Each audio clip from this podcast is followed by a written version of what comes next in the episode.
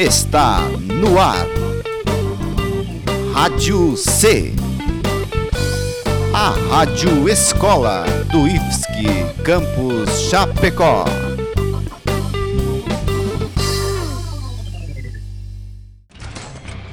Você está ouvindo Conexão. Fala galera, eu sou o Pedro Jaquini. E eu sou Mariane Teló. E você está ouvindo o programa Conexão. O programa que te deixa por dentro de tudo o que acontece na engenharia de controle e automação. Então, se você não quer errar naqueles cálculos complicados e evitar curtos-circuitos, fica ligado. E aí, gente, esse é o programa Conexão. Mas antes de tudo, se você ainda não conferiu as edições passadas do programa, chega lá no site da Rádio C e dá uma conferida nos trabalhos. E na edição de hoje falaremos das unidades curriculares de programação 1, 2 e 3. O programa vai tratar sobre os objetivos e importância das matérias, as dificuldades que os alunos encontram nelas e também vai trazer algumas dicas para você mandar bem em cada uma delas. Teremos entrevistas com convidados especiais que falarão sobre as unidades curriculares para vocês ouvintes entenderem como é a programação na vida de um engenheiro.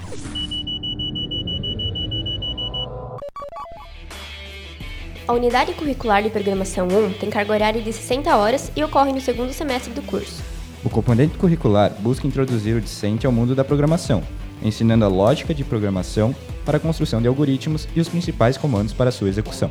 Para uma boa compreensão dos alunos, são trabalhados conteúdos como concepção de fluxograma, vetores, estruturas de decisão e repetição, funções, linguagem de programação C, dentre outros assuntos. E para facilitar a compreensão desses assuntos, temos como convidado o professor Marcos Virgílio, que é docente nas unidades curriculares de Programação 2 e 3 no curso de Engenharia de Controle e Automação, aqui do campus Chapecó. Professor, pode nos falar um pouco sobre a utilidade da programação na área de controle e automação e como ela influencia na formação de um bom profissional? Uh, primeiramente, então, obrigado aí pelo convite, né, de participar do programa. Eh, sobre uh, a programação na área de engenharia, controle e automação, né, eu acho que dá para colocar como a relevância da programação em dois aspectos principais. Uh, um deles é você imprimir um comportamento para os dispositivos ali de hardware, né? mecânicos, eletroeletrônicos, etc. Né? por mais que esses dispositivos eles tenham já um, um comportamento de fábrica, por exemplo, um sensor de presença, né? Em que ele detecta o movimento e ele tem uma reação lá, né? Acende tua lâmpada, por exemplo, né? Uh, mas quando a gente trabalha em controle de automação, a gente às vezes espera que esse comportamento do sensor de presença, por exemplo, ele uh, uma inteligência para uh, ativar outros dispositivos, né? E essa ativação em cadeia desses dispositivos, né, formam então aí, né, uma estrutura bem mais complexa que pode automatizar aí funções, né, de diversos níveis, tá? Uh, então, além dessa parte de imprimir um comportamento para um conjunto de hardwares, né, que também é uma questão de programação, existe um outro aspecto que é você desenvolver aí softwares mesmo, né, ou em dispositivos mobile ou pela internet, desktop, uh, onde você consegue monitorar esses dispositivos, né, esses dispositivos de hardware que estão aí desempenhando uma, uma atividade ou separados ou em conjunto, tá? E também você pode é, usar esses softwares para configurar, né, alterar esse comportamento deles em tempo de execução. Então a programação realmente ela tem uma relevância bem alta, né, tanto na parte de é, imprimir um comportamento para esse conjunto de hardwares, como configurá-los e monitorá-los. Né? De uma maneira mais simples seria, seria isso aí. Notamos também que no curso é bastante tratado sobre a lógica de programação e sobre construção de algoritmos nas disciplinas. Você poderia comentar um pouco sobre isso? Como eu falei antes, né, é, a programação ela trabalha nessas questões que envolvem o comportamento de um ou um conjunto de hardwares interagindo, né? Então, para que um profissional, um engenheiro de controle de automação, ele tenha é, condições de é, construir essa lógica, né? De vários dispositivos interagindo em, conjunto para desenvolver uma função específica, né? Ele precisa estar preparado para abstrair, né, esse funcionamento. Ou seja, ele tem que ter desenvolvido, né, um raciocínio, né, que a gente chama de raciocínio lógico, né, que consiga é, fazer essa é, implementação desse comportamento, tá, de forma que isso não cause até é, danos a risco à saúde das pessoas envolvidas, por exemplo, uma planta de, de uma empresa, né? Vocês devem ter visto já em algum momento como funciona uma linha de montagem, por exemplo, do setor, do setor automotivo, né? Então, ali existe um sincronismo muito, muito próximo entre as etapas, né? Então, aqueles braços robóticos que têm uma força, às vezes, para levantar toneladas, né? Eles estão se deslocando ali, né? No movimento contínuo, dentro de uma linha. E o próximo passo tem que estar muito bem é, sincronizado para que não haja aí danos aos produtos, né? As pessoas se machuquem que estão ali na linha, né? Então, para que o engenheiro consiga ter essa percepção do todo, de como ele deve programar cada hardware para que eles façam essa interação de forma segura, no tempo certo, né? Então a gente é, considera que ele tem que ter uma lógica de programação né, bem desenvolvida para conseguir então atingir esses objetivos, né? Além disso, né, de uma forma muito simples também, é, o raciocínio lógico te permite é, abstrair uma forma de resolver um problema ou vários problemas de uma forma genérica, né? Uh, trabalhando aí com a, varia com, a, com a mudança das variáveis, certo? Então, basicamente, a lógica ela trabalha nesse aspecto aí, então, de aprimorar a capacidade, né, o potencial do profissional aí de conseguir então resolver problemas cada vez mais complexos, né, utilizando aí ou não o hardware ou conjunto de hardwares aí. Já a unidade curricular de programação 2 tem carga horária de 40 horas e ocorre no terceiro semestre. Através de conteúdos como alocação dinâmica na memória dentro da linguagem de programação C, listas encadeadas e outros conteúdos, a matéria visa que o aluno aprenda a analisar e compreender estruturas de dados mais comuns. Entenda como projetar softwares utilizando a lógica de programação e saiba desenvolver programas estruturados na linguagem C. E por fim, a programação 3 tem carga horária de 80 horas e ocorre no quarto semestre do curso. A unidade curricular tem por objetivo a compreensão dos paradigmas de programação e de banco de dados. E visa também a compreensão e elaboração de programas computacionais por meio da integração da programação orientada a objetos, banco de dados e programação web. Diversos conteúdos são trabalhados neste semestre, sendo que todos têm relação com o processo de integração da programação orientada a objetos, que é feita em Java, da programação web e de banco de dados. Professor Marcos, vimos também que são ensinadas a programação orientada a objetos e a programação estruturada. O que diferencia elas? A diferença básica entre a programação estruturada e a programação orientada a objetos é que a programação orientada a objetos ela surgiu como uma alternativa, né, para que algumas, alguns problemas, algumas situações do mundo real fossem é, melhor modeladas a nível de software, né? Uh, a, programação, a programação estruturada ela prevê então que você vai iniciar os comandos de execução em um ponto e a partir desse momento ela vai né, executar até o final de forma contínua, né, passo a passo. Uh, isso é, não há nenhum problema em relação a essa lógica de programação, né? Só que uh, com a evolução da computação, né, com o tempo, alguns pesquisadores da área entenderam que dessa forma a gente não consegue, por exemplo, né, é, modelar para um sistema de software um ser humano, né? Um ser humano, por exemplo, é, ele tem aspectos individuais e alguns comportamentos que são dele, né? Assim como também é, alguns outros objetos aí do mundo real, é, fica difícil a gente representar eles como uma, um, uma série de comandos né, que são executados em sequência e pronto. Tá? Acho que um bom exemplo para entender é, essa diferença é a questão de um aeroporto, por exemplo. Né?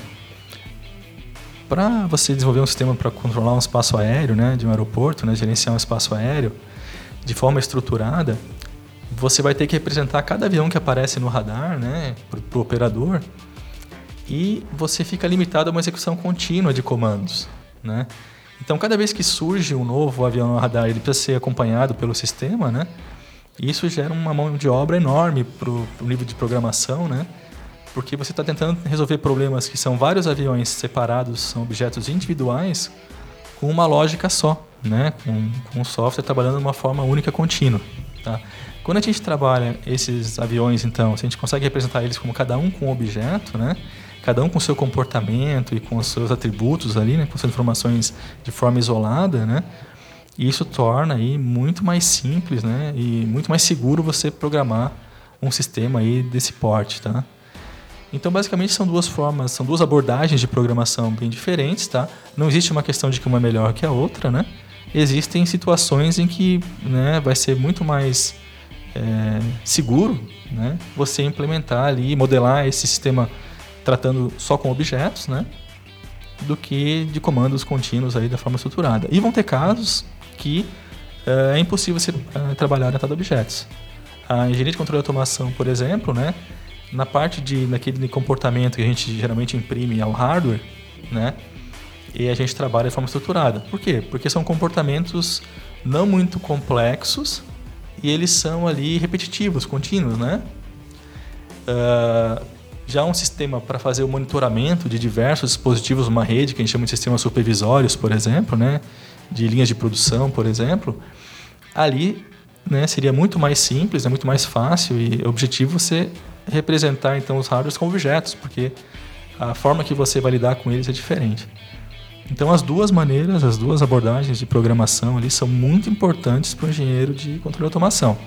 Né? Isso amplia ele, né? não só de um profissional que consegue programar um comportamento de hardware né, de forma estruturada, como também um profissional que vai conseguir desenvolver sistemas bem mais complexos para gerenciar aí linhas de produção altamente complexas, né, da maneira às vezes mais, mais segura, mais é, modularizada, por exemplo. E quais são as maiores dificuldades dos alunos nessas disciplinas? Bom, é, geralmente os alunos né, que entram no curso, né, eles realmente não. Alguns não tiveram nenhum contato com essa questão de programação. Né? É, é uma disciplina que realmente ela faz parte mais dos cursos que envolvem aí sistemas, né? E isso causa sempre um impacto, né? É, Para quem nunca teve contato com, com essa disciplina, com o que ela propõe, realmente é uma coisa nova, tá? É, eu também, quando é, entrei no meu curso de ciência da computação, né, na minha graduação, eu também não tinha noções do que seria uma programação de computadores, né, dispositivos no caso, né. Então a dificuldade é que o aluno precisa começar a desenvolver o que a gente conversou antes, que é a lógica de programação. Ele tem que começar a pensar de uma forma diferente. Ele tem que começar a pensar em questões de aspectos que variam, né, são, que são as variáveis de um sistema, e de como ele vai implementar uma lógica, né, um comportamento ali de instruções que possam resolver problemas de uma forma genérica tá? só com a alteração das variáveis. Então, é, isso realmente né, a gente percebe, e eu também passei por essa, dificuldade quando eu fui graduando, que realmente essa é, é uma coisa completamente nova nas nossas vidas. Né? A gente não vem do, de, um, de um ensino médio, de, um, de uma pré-formação uh, anterior, que a gente tenha visto algo similar a isso. Né? Então, realmente é, é, normal e é esperado de que, que exista essa dificuldade por parte de todos aí, né? Teria alguma dica para os alunos enfrentarem essas dificuldades? Sim. É, desse tempo que eu já sou docente aí dessa área de programação, né? Tive a oportunidade de trabalhar lógica de programação tanto é, com jovens ali um pouco mais novos no ensino médio, como também agora já há bastante tempo na, na graduação. E eu percebo que existe um, um, um, diferencial ali. Os alunos que realmente conseguem se apropriar né, dessa novidade, desse novo conceito aí que é a programação, eles realmente praticam. Tá?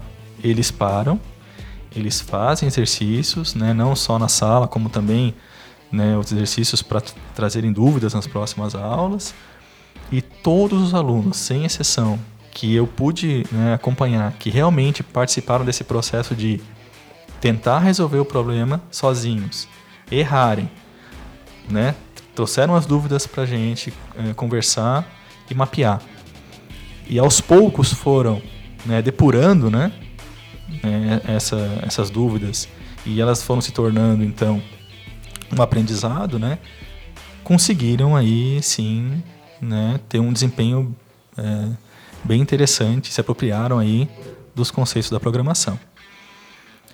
Olha, pode ser coincidência, mas todos os alunos que eu acompanho que não fazem exercícios, né, não praticam, não trazem dúvidas, não fazem esse processo de errar e aprender, errar e aprender, né, realmente eu vejo que eles dificilmente conseguem aí uh, desenvolverem essa lógica de programação aí no nível que é necessário para que eles sejam um bom profissional, tá? Então assim, eu sempre digo, não subestime, né, a importância do errar, tá? Você tem que tentar sozinho programar, né? Você tem que se esforçar, errar, porque com esses erros, né, você vai começar a entender essa questão da lógica, por que, eu errei aqui, por que, que da próxima você não vai errar mais ali, já vai errar no outro ponto. E esse processo, então, como eu falei, de depurar né, esses erros e eles se transformarem em acertos é fundamental para que o aluno consiga, então, né, ser aí o que a gente chama de um programador aí, né, é, que consiga resolver problemas mais complexos no futuro na sua profissão. Muito obrigado, professor Marcos Virgílio, pela sua presença aqui no programa Conexão. Foi um prazer falar contigo.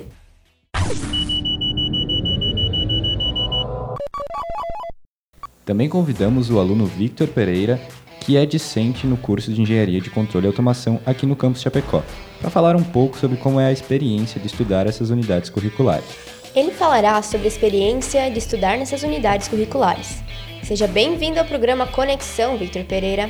Olá, Victor. Você acredita que os objetivos dos componentes curriculares tenham sido alcançados? É, eu creio que os objetivos da, das programações estão sendo cumpridos, sim.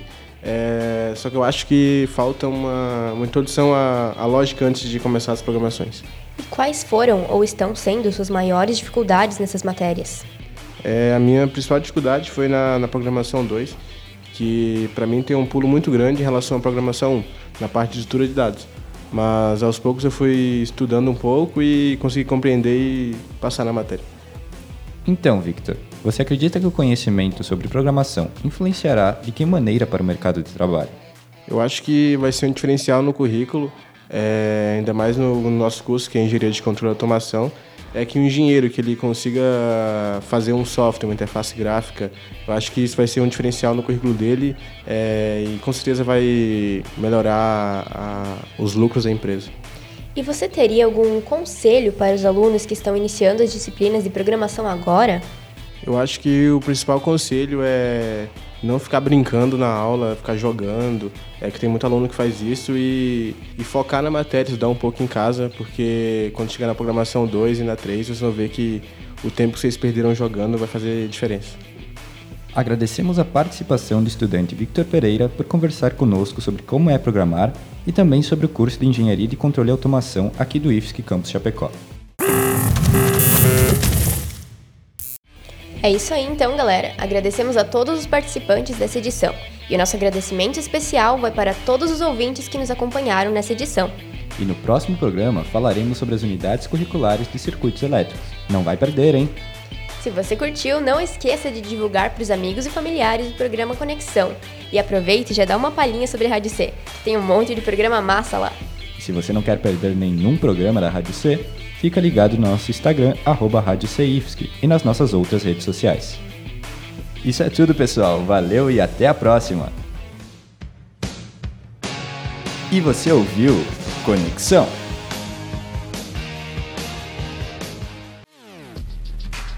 Produção, direção e conteúdo: Professor Sávio Maciel, Mariane Teló e Pedro Giacchini. Gravação, edição e mixagem: Professor Sávio Maciel e Samuel.